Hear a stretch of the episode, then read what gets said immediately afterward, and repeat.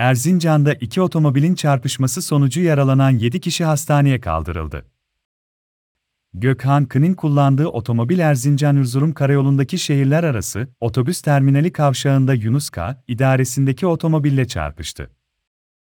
Anın haberine göre vatandaşların ihbarıyla olay yerine gelen sağlık ekipleri kazada yaralanan sürücüler ile H, C, AT ve KBF, KE ambulanslarla Erzincan Binali Yıldırım Üniversitesi Mengücek Gazi Eğitim ve Araştırma Hastanesi'ne kaldırdı.